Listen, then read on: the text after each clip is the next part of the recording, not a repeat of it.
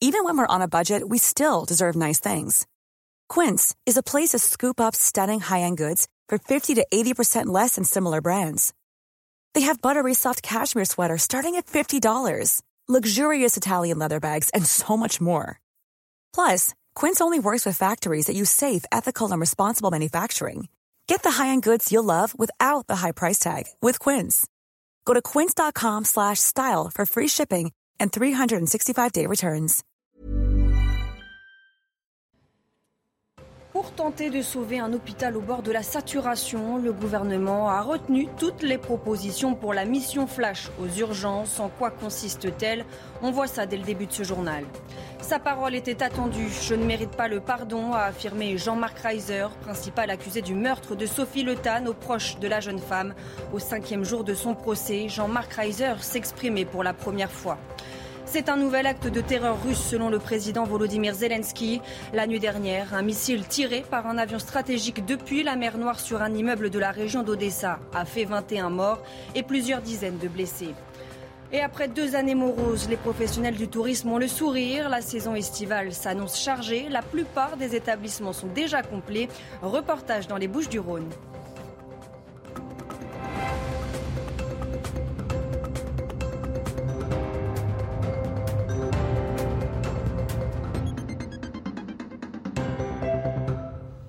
Bonsoir à tous, je suis ravie de vous retrouver pour l'édition de la nuit. À la une, face à la crise des urgences, Elisabeth Borne retient toutes les propositions de la mission Flash en visite dans un hôpital de Pontoise, dans le Val d'Oise. La Première ministre a listé trois axes devant permettre de désengorger les hôpitaux cet été. On voit ça dans le détail avec le sujet signé Redam Rabbit. Un document de 60 pages, 41 propositions et trois axes forts dans ce rapport. La mission Flash recommande de réguler l'accès aux urgences, autrement dit, limiter l'accès aux seules urgences vitales, notamment la nuit. Le but, inciter la population à appeler le SAMU pour éviter l'engorgement de l'hôpital. D'autres mesures comme l'augmentation de la rémunération des médecins, notamment ceux qui travaillent la nuit et lors des ponts, ont été évoquées. Faire appel à des soignants retraités volontaires est aussi une option. En visite dans un hôpital de Pontoise ce vendredi, la Première ministre Elisabeth Borne a indiqué retenir toutes les propositions de la mission Flash. C'est une boîte à outils qui va être mise à disposition de tous les territoires pour que les professionnels de santé, les élus, tous les acteurs aussi, euh, toutes les, voilà, toutes les professions euh, de la santé puissent s'en emparer et décliner localement les bonnes réponses pour les Français. Reste à savoir ce que va faire le gouvernement sur le long terme, notamment avec le projet de loi sur le financement de la sécurité sociale. Et le personnel hospitalier, qu'en pense-t-il à l'approche des vacances d'été Les soignants craignent le pire. L'hôpital, déjà au bord de la saturation, doit composer avec le manque de personnel et la reprise de l'épidémie. Reportage dans l'hôpital du bassin d'Arcachon, Jérôme Rampenou, Antoine Estève. Au service des urgences d'Arcachon, la plupart des personnels soignants que nous rencontrons considèrent cette mission flash comme du saupoudrage juste quelques mesures, notamment financières, pour tenir un été de plus. Les heures sup doublées, c'est toujours euh, un plus pour les agents euh, parce qu'on les sollicite pour revenir sur les arrêts maladie, sachant qu'on évite de faire des rappels sur les congés annuels. En revanche, tous les autres repos, les RTT, les fériés, on, on fait des rappels. Obligé pour que ça fonctionne. La mission Flash encourage également un meilleur tri des patients au niveau des appels au 115 notamment, et le recours, quand c'est possible, à des médecins généralistes pour soigner toutes les urgences non vitales et éviter un engorgement du service. On voit juste poindre tous les problèmes qui existent depuis un, bon moment. Donc là, ça va nous permettre juste d'avoir le temps de réfléchir à qu'est-ce qu'on doit remettre en repenser, euh, remodeler, restructurer pense pas que ça permette des recrutements, mais au moins ils vont peut-être pas quitter le navire et ils vont peut-être euh, accepter de faire quelques efforts encore, même s'ils sont euh, globalement épuisés. Autre grande interrogation dans la mise en place de cette mission Flash, qu'en est-il de la vague de Covid-19 en cours? Les soignants estiment qu'elle pourrait apporter encore des arrêts de travail, donc un manque de personnel cet été, et peut-être un grand nombre de malades supplémentaires à prendre en charge.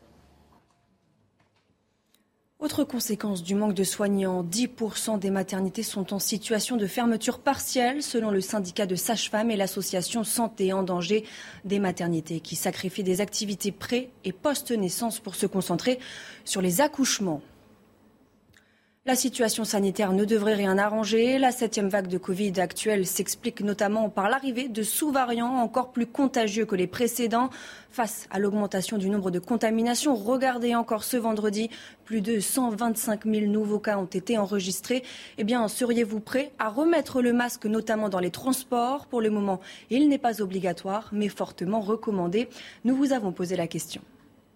Il semble que le Covid commence à revenir, donc euh, je préfère euh, le porter dans le transport en commun, oui. Je suis aide-soignante et j'ai pas envie de revivre ce qu'on a vécu en 2020. Donc euh, voilà. Toujours, euh, voilà, je suis libéré du masque, je le porte pas, mais euh, si demain on doit les remettre dans les transports, je, les rem- je le reporterai forcément. Alors aujourd'hui, je le porte plus. à partir du moment où ça a été accepté qu'on ne le porte plus, je m'étais dit non, je vais le garder. Puis en fait, finalement, je choisis la facilité et on finit par plus du tout le porter. C'est recommandé, mais il y en a eu marre pendant tant de mois de, de l'avoir porté. Donc maintenant qu'on est libéré, on profite. Emmanuel Macron de retour à l'Elysée après son marathon diplomatique. Le président de la République va se consacrer à la politique nationale et le programme est chargé. Le remaniement du gouvernement prévu à la suite des législatives n'a toujours pas eu lieu. Alors que va-t-il se passer dans les prochains jours? Élément de réponse avec Elodie Huchard. Ça y est, le président de la République est de retour sur le territoire national. Il peut donc s'occuper du remaniement parce que c'est bien lui, évidemment, qui est aux affaires. Un membre de son gouvernement nous disait, je le cite, il reste la pièce maîtresse, il va être à la manœuvre. On le voit, il est très offensif, d'autant plus que la première ministre est affaiblie. Alors l'option la plus probable en termes de calendrier, ce serait un nouveau gouvernement lundi, mardi les passations de pouvoir et puis mercredi, Conseil des ministres, puis le gouvernement assistera au discours de politique générale. Option numéro 2, attendre ce fameux discours. Pourquoi Parce que si Elisabeth Borne veut engager un vote de confiance, elle a tout intérêt à s'assurer un maximum de votes au sein de l'Assemblée nationale et donc à ne pas faire sortir des députés lors de ce remaniement. De toute façon, ce remaniement est obligatoire pour plusieurs raisons. D'abord, il y a quatre ministres à remplacer, trois parce qu'elles ont perdu aux élections législatives. C'est le cas de Brigitte Bourguignon, Amélie de Montchalin, Justine Bénin. Et puis Yael Brune-Pivet est devenue présidente de l'Assemblée nationale. Il faut donc la remplacer. Autre chose, on sait aussi qu'il y a un certain nombre de portefeuilles qui ne sont plus attribués. Par exemple, on peut citer le logement, la ville ou bien encore les transports. Et puis évidemment, il y a deux cas plus particuliers euh, à régler. Ce sont euh, celui de Damien Abad et de Chrysoula Zakharopoulou. Ils ont été euh, visés par une plainte. Vont-ils sortir du gouvernement, ce qui créerait un précédent? La présomption d'innocence sera-t-elle respectée comme ça a été le cas jusqu'à maintenant? Et donc le président de la République pourrait les conserver à leur poste. Tout autant de questions qu'Elisabeth Borne a aussi tenté de trancher toute cette semaine avec les présidents des groupes parlementaires. Réponse donc a priori en début de semaine. Dino Scala a condamné ce vendredi à 20 ans de réclusion criminelle. Surnommé le violeur de la Sambre, l'homme a été reconnu coupable par les assises du Nord de 54 des 56 faits pour lesquels il était jugé, dont 16 viols, un soulagement pour les victimes. Je sais qu'il est en prison, je sais que je suis tranquille pour quelques années. Mais c'est pas assez. Oui, pour tout le mal qu'il a fait, de toute façon, rien, n'importe quelle peine, ça peut pas changer. On veut juste être en sécurité, qu'il fasse plus, plus de mal. Mais ça réparera pas. Nous, on- nous, euh, lui, il a pris que 20 ans, nous, on a pris perpétuité, comme je dis toujours. Nous, nos traumatismes, on les aura toujours. On est soulagés, mais voilà. Au procès de l'affaire Sophie Le Tan, les regrets de Jean-Marc Reiser. Je ne mérite pas le pardon, a déclaré le principal accusé du meurtre de la jeune femme. Des propos irrecevables pour la famille de la victime. Jean-Marc Reiser s'exprimait pour la première fois depuis le début du procès. Noémie Schulz était sur place pour CNews. Elle nous raconte.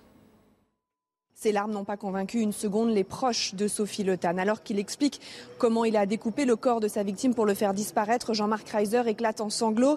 Je ne voulais pas lui faire de mal à Sophie, c'était une fille bien. J'ose même pas regarder la famille. Je regrette ce qui s'est passé, je n'ai jamais voulu la tuer, j'aimerais revenir en arrière, mais ça n'est pas possible. Face à lui, de l'autre côté de la salle, les proches de Sophie euh, Le Tan restent de marbre car pour eux, rien ne sonne juste dans ce récit, débité les yeux baissés. Les larmes du crocodile, non, n'étaient pas sincères pour nous. Euh, quant au mot malheureux hasard, euh, là aussi, je trouve très irrespectueux pour la famille. La version de Jean-Marc Reiser est bourrée d'incohérences. Une rencontre qui aurait eu lieu par hasard ce matin-là. Les coups portés à Sophie Le Tan parce qu'elle aurait refusé de lui faire la bise. Une chute par terre qui aurait été euh, mortelle. Euh, confrontée aux nombreuses contradictions, notamment avec les témoignages des médecins légistes, Jean-Marc Reiser campe sur ses positions. Il s'agace quand il est euh, recadré par le président ou l'avocat général et il qualifie euh, successivement la mort de Sophie Le Tan d'incident, de grosses bêtises ou de malheureux hasard. Au 129e jour de guerre, le drapeau européen a été déployé au Parlement ukrainien à Kiev sous les applaudissements des députés. Une façon de célébrer le statut de l'Ukraine, désormais pays candidat pour entrer dans l'Union européenne. Un moment historique pour Volodymyr Zelensky. Je vous propose de l'écouter.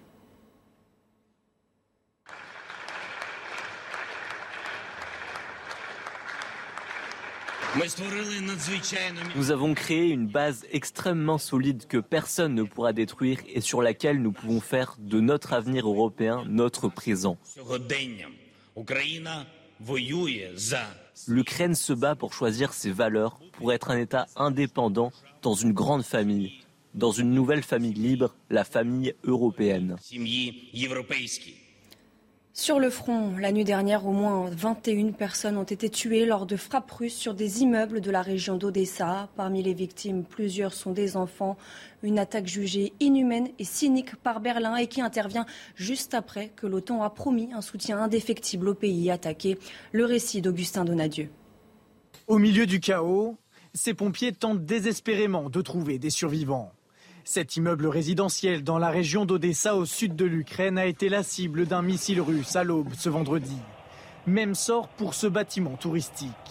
Le bilan est lourd, 21 morts et 39 blessés, dont des enfants. Les habitants des alentours se sont précipités pour aider les secouristes. Nous avons entendu des explosions, nous vivons à proximité. Nous sommes venus ici sur le site, avons évalué la situation avec les secouristes et les habitants et avons aidé ensemble ceux qui ont survécu à sortir des décombres et ceux qui sont malheureusement décédés, nous avons aidé à les emporter. Les missiles auraient été largués par un avion stratégique russe depuis la mer Noire, des missiles conçus pour toucher des navires de combat, selon Vladimir Zelensky. Pour lui, les bâtiments ciblés ont été sciemment choisis pour les civils qu'ils hébergeaient. Ce n'est pas une seule frappe, ce n'est pas une coïncidence comme ils disent quotidiennement dans les médias russes. C'est une frappe directe d'un missile russe. C'est la terreur russe contre nos villes, nos villages, nos habitants, que ce soit des adultes ou des enfants. L'Allemagne dénonce une attaque inhumaine. La Russie dément une nouvelle fois cibler des infrastructures civiles et assure ne viser que des installations militaires dans cette région d'Odessa, cruciale pour le contrôle de la mer Noire. Retour en France où un Ukrainien de 5 ans a été mortellement percuté par une trottinette. Ça s'est passé mercredi à Nice sur la promenade des Anglais. Sur place, les habitants sont toujours sur le choc. Retour sur les faits avec Valentine Leboeuf et Stéphanie Rouquier. C'est sur ce passage piéton que le drame s'est produit. Mercredi soir, un petit garçon de 5 ans traverse la rue avec sa mère à proximité de la promenade des Anglais. Il est alors percuté par une trottinette électrique et succombe à ses blessures. Sadia était présente au moment des faits et n'a pas pu retenir ses larmes. D'habitude, je ne regarde pas, je m'éloigne des foules. Et là, quand j'ai vu un enfant, j'étais curieuse de savoir pourquoi. Et là, je l'ai vu.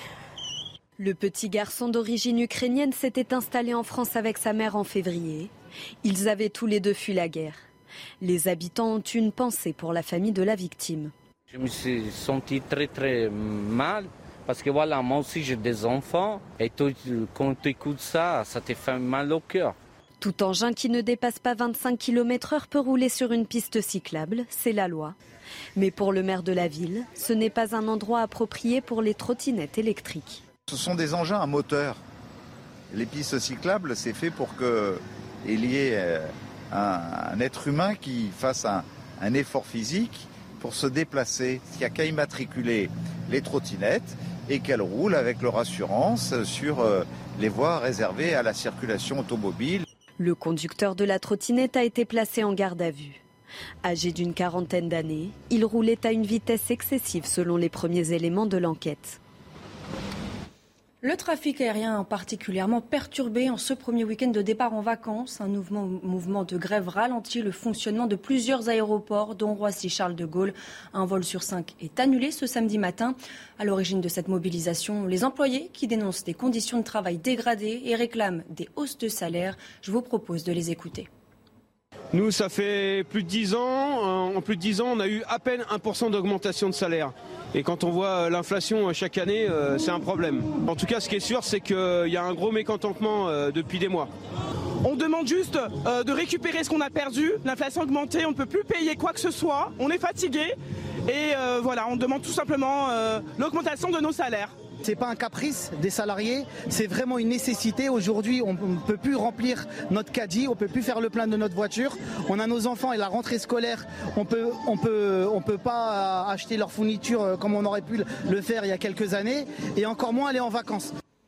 Vous avez peut-être déjà pris vos billets d'avion ou de train, mais si vous n'avez pas encore réservé votre location pour cet été, dépêchez-vous.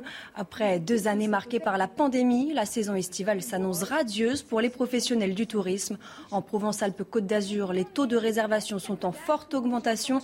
Certains établissements affichent déjà complet. Reportage sur la Côte Bleue à Saucé-les-Pins avec Stéphanie Roquier. À quelques mètres de la Grande Bleue, les équipes de cet hôtel de Saucé-les-Pins ont retrouvé le sourire. Après deux années moroses, cette saison s'annonce riche en touristes.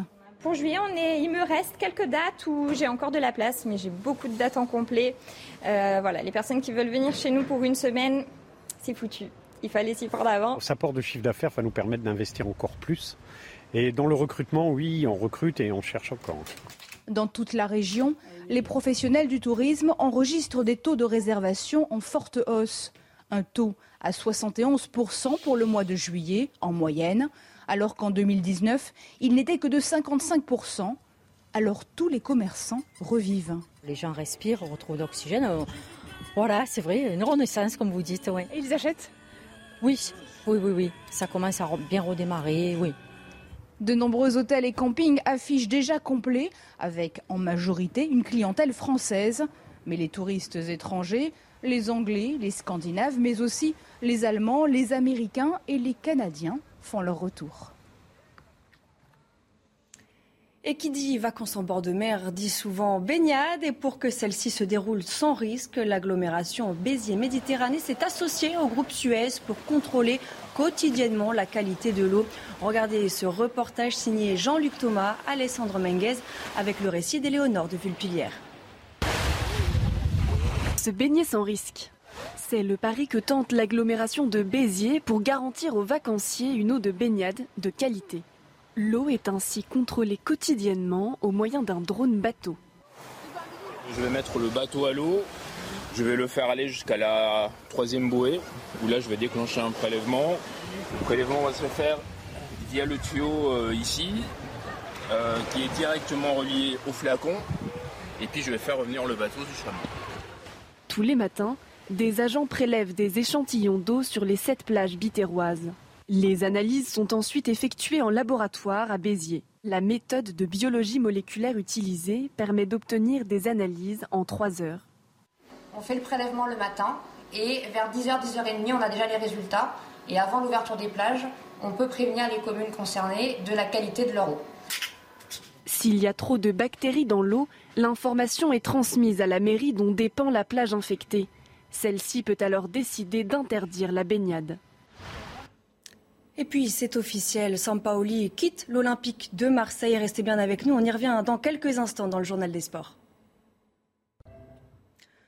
Et on ouvre ce journal des sports avec cette rupture à Marseille. Sampaoli quitte l'OM. L'Argentin qui a qualifié le club pour la Ligue des Champions cette saison ne se sentait plus en phase avec les ambitions du club.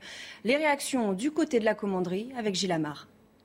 Jorge Sampaoli n'est plus l'entraîneur de l'OM. D'un commun accord, cet après-midi, le club et le tacticien argentin ont mis fin à 16 mois de collaboration. Mon rythme et mes objectifs ne sont pas les mêmes que celui des dirigeants, a expliqué Sampaoli sur ses réseaux sociaux. Il quitte le club avec ses adjoints sans demander d'indemnité, a souligné Pablo Longoria, le président du club, qui n'a pas caché que c'était une dure journée pour l'OM et qui est revenu sur les raisons de ce départ. On s'est dit hier qu'on a discuté, on a discuté les dernières semaines, les derniers jours. C'est une question de timing. Naturellement, comme toutes les saisons avec tous les coachs du monde, ça rentre toujours dans des moments de discussion, dans des moments peut-être de friction, pas personnelles, c'est surtout des frictions professionnelles. On a décidé, avec des conversations sincères, avec des conversations franches, que c'était la meilleure des décisions pour protéger les clubs. Il a mis les piliers pour construire un beau projet Je tiens à lui remercier pour tous ces moments qu'on a vécu ensemble, des bons moments de football, des bons moments humains, de beaucoup de confiance.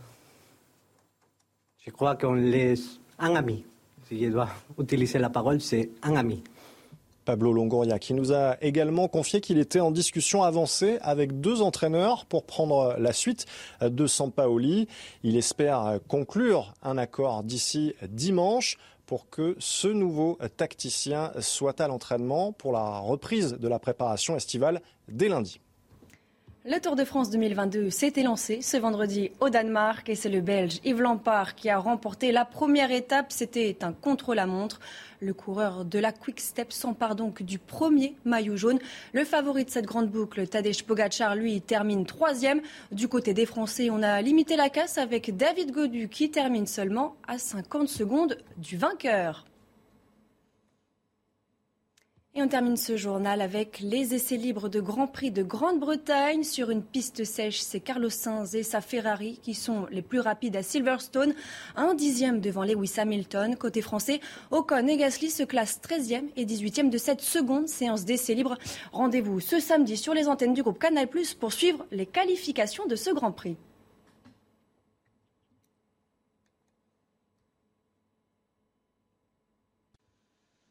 Pour tenter de sauver un hôpital au bord de la saturation, le gouvernement a retenu toutes les propositions pour la mission flash aux urgences.